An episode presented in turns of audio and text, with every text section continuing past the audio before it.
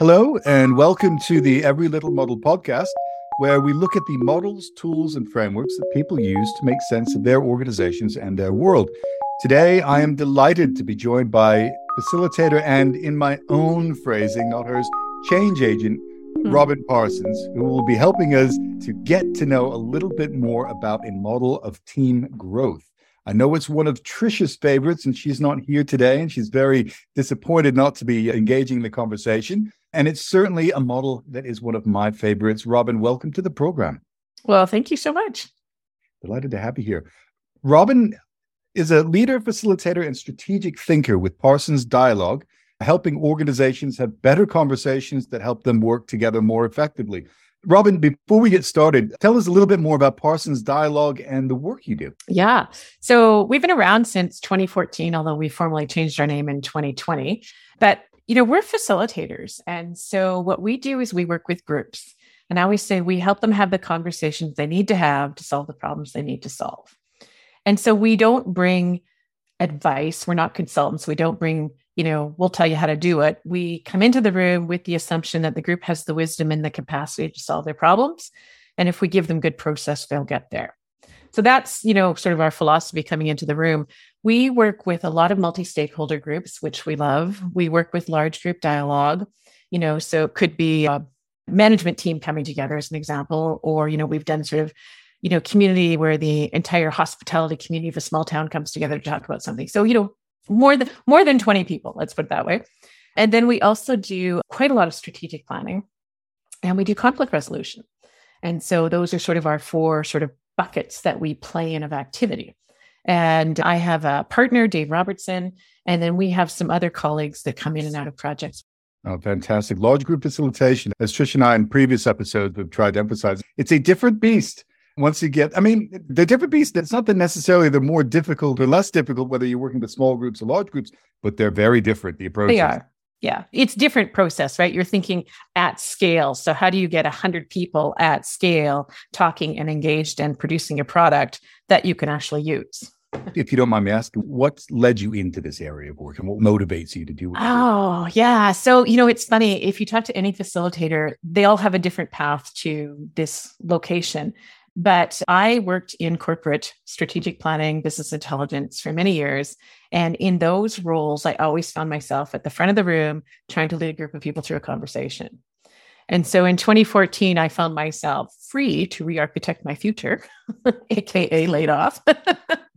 and, uh, you know, when I sat back and thought about what did I feel good about or what did I enjoy doing, it was really this process of helping people talk and think together because I felt like that was actually one of the biggest value adds I could have in the business place. Because I think you know this, but we don't always talk that well in the business world. And so we may not always think that well either. Right. And so to put it crudely, I always feel like when I leave a group, I leave them better than I found them. I make the workplace a little bit less lousy. I love that. No, wonderful. Thank you for sharing that. Removing friction as yeah. the reason why teams aren't where they want to be is mm-hmm. always I find very gratifying. Mm-hmm. if I mm-hmm. could take a little bit of the grit out of what's causing all that heat, that would be absolutely, nice. absolutely, yeah. And it feels good, right? So when the team at the end of the day goes, "Wow, we couldn't have talked about that without your help," or "We just wouldn't have accomplished this much without you," you kind of go, "Okay, my purpose has been fulfilled today." we we like to ask our guests about a model that is near and dear to their heart. And then this is every little model after all. And so the one you have for us today is the stages of team development model. And if you don't mind bringing us in, can you tell yeah. us more what this model is and why it's a favorite of yours? Yeah, and it's not new. So Bruce Tuckman developed this model in 1965. It's the date it goes back. And I actually, in preparation for this, I went back to say, okay, when did this actually happen? And so he had done a lot of observation of groups. And so he formed a theory about groups going through these processes or stages of development. And so he, in 1965, kind of came out with a four stage model. And there were the first four stages were forming, group comes together, storming, group is not working well together, norming, group is starting to figure out how to work together, and performing, they do really well. And then what I learned is that in 1977, he and another colleague went back to say, okay, does any other research support what we came up with? So this is, you know, 12 years later. And so they discovered that actually there was a lot of supporting research for the model.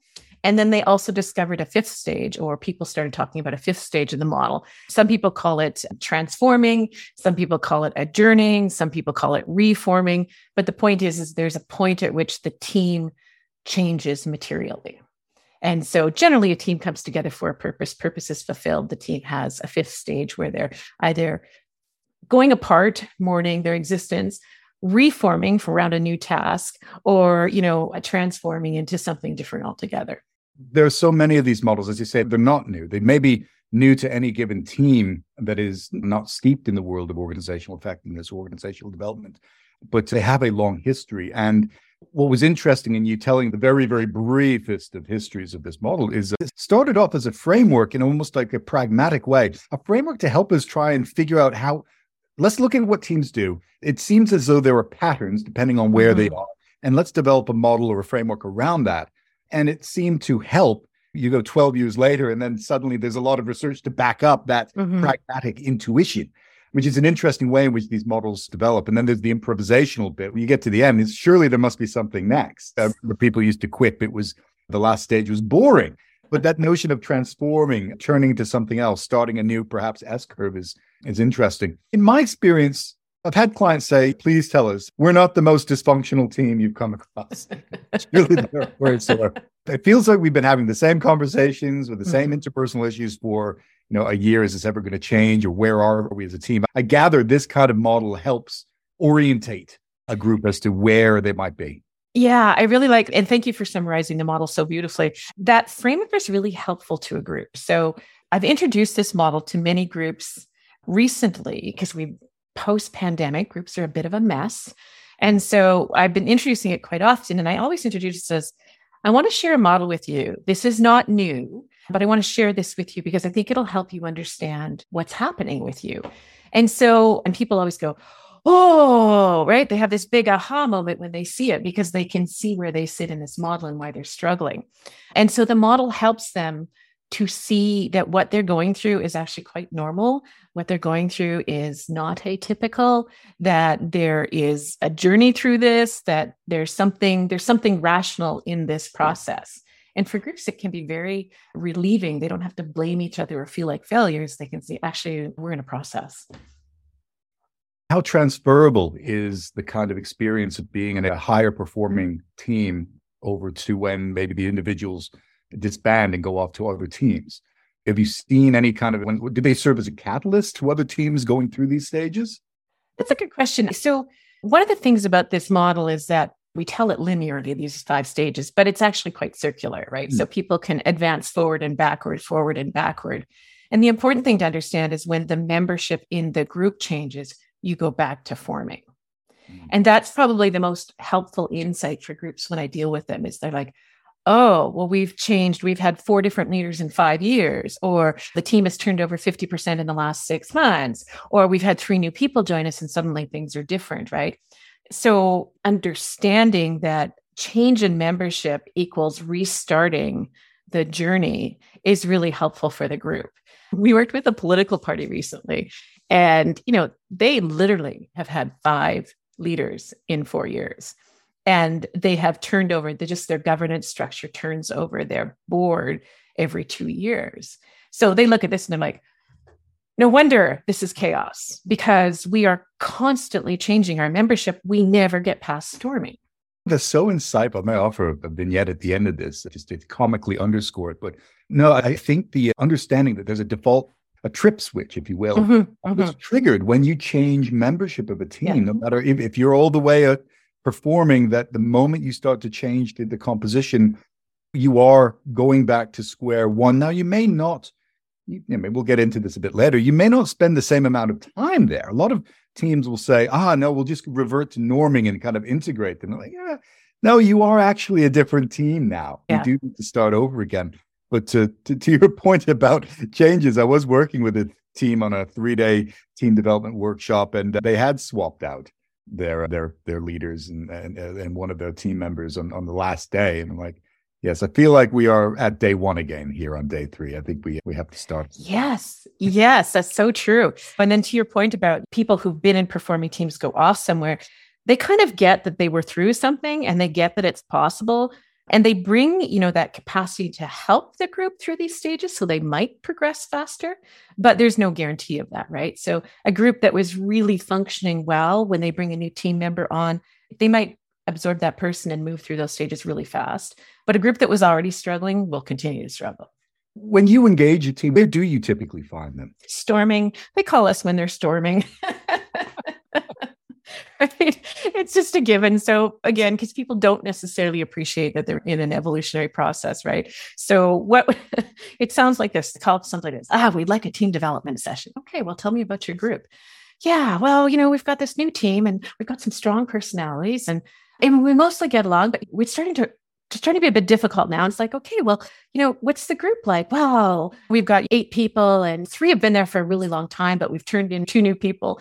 Ah, okay. So now I'm getting a picture, right? So the model helps me to diagnose what's going on in the group and then where, you know, how we start to intervene with them, right? Where how we start to, you know, form an entry point into the group. But yeah, it's, it, they almost always call us at storming. In terms of the transitions, do you find any transition more or less challenging than others?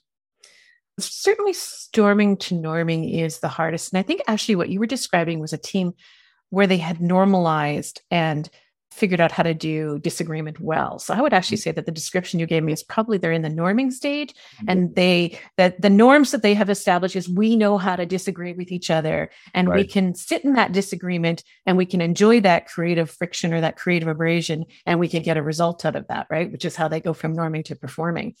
Where the storming, you know, for me is hard because the team has to walk away from the grievances that they may be holding with each other and agree to some behaviors that will help them to move out of that, right? So, this political party that we had worked with, they were so deep into what I would call the drama triangle and triangulation, you know, where everyone's talking about everyone behind their back, but not to them.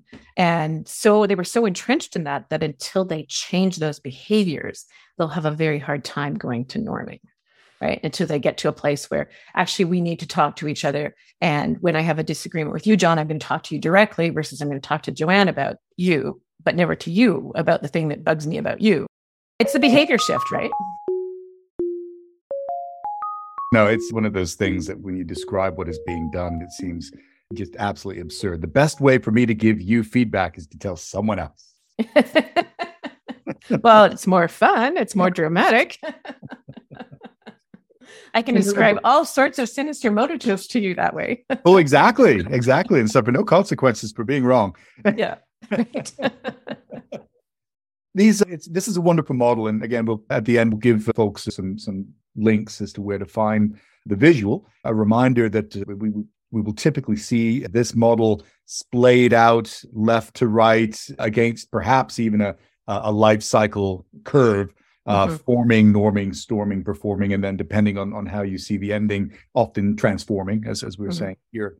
When this is put up in, in front of teams, you know, maybe it's a function of as as kids learning board games, you can't help but wonder, can I skip a level? And and and it is. I know the framework isn't certainly meant to be as rigid as that, but have have you seen teams either successfully skip or try to skip?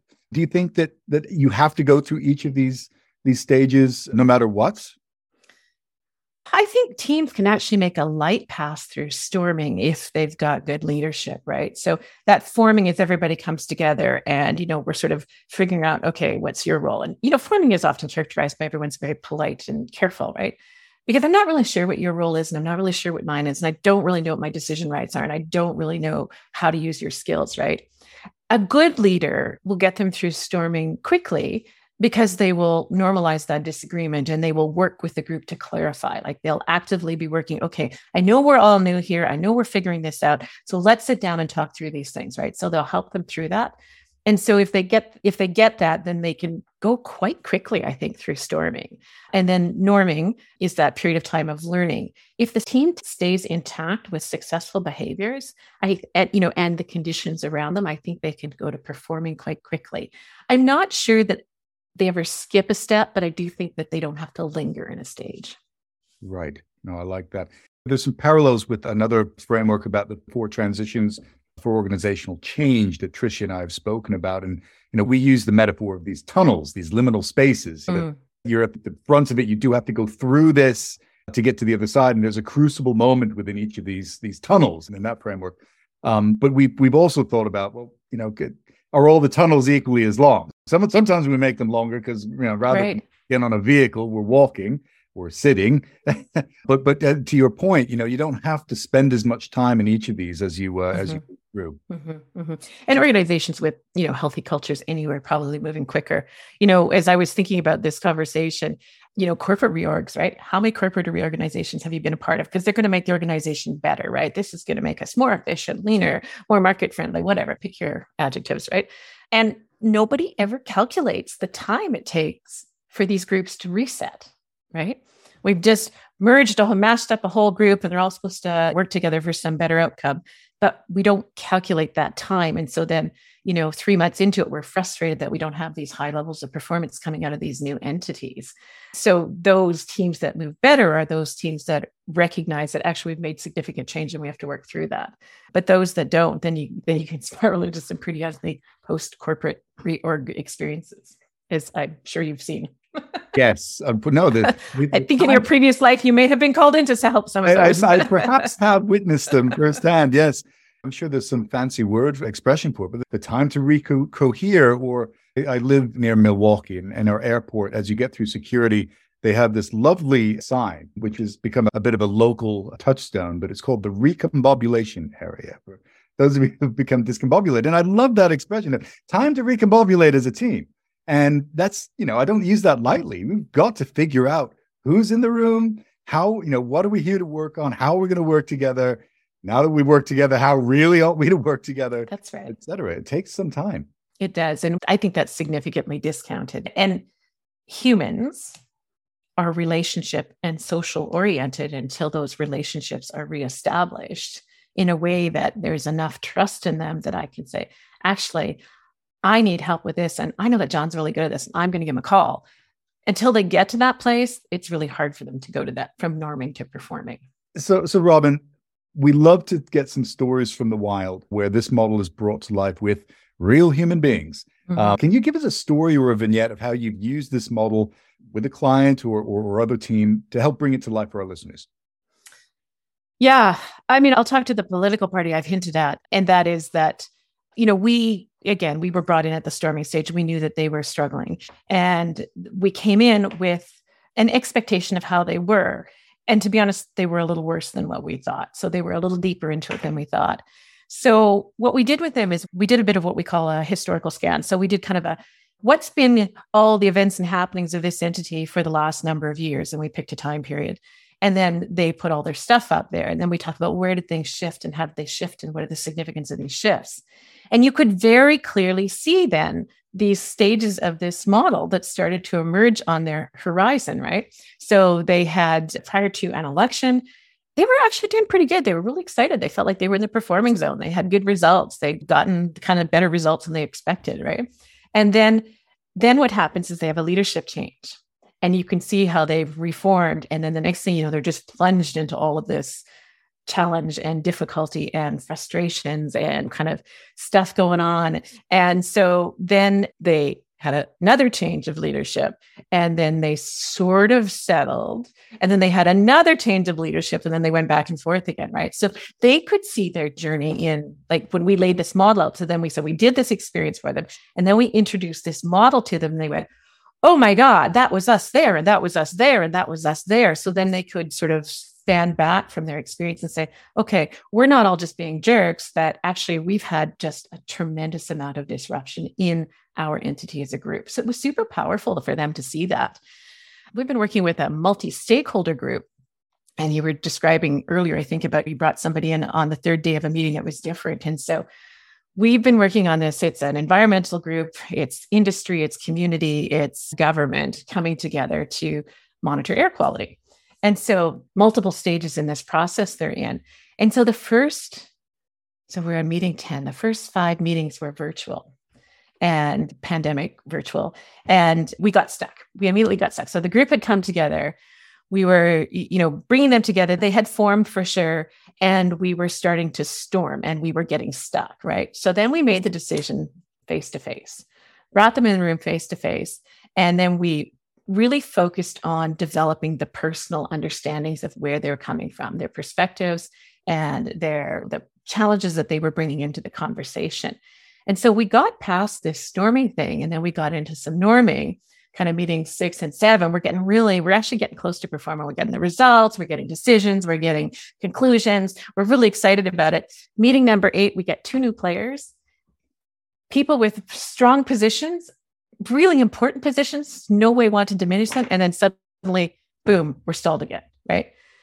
we knew this, we anticipated this, but now we're back to kind of moving through those stages again. So meeting number nine comes because we thought we'd be done at number eight. Meeting number nine comes, one more new player. right.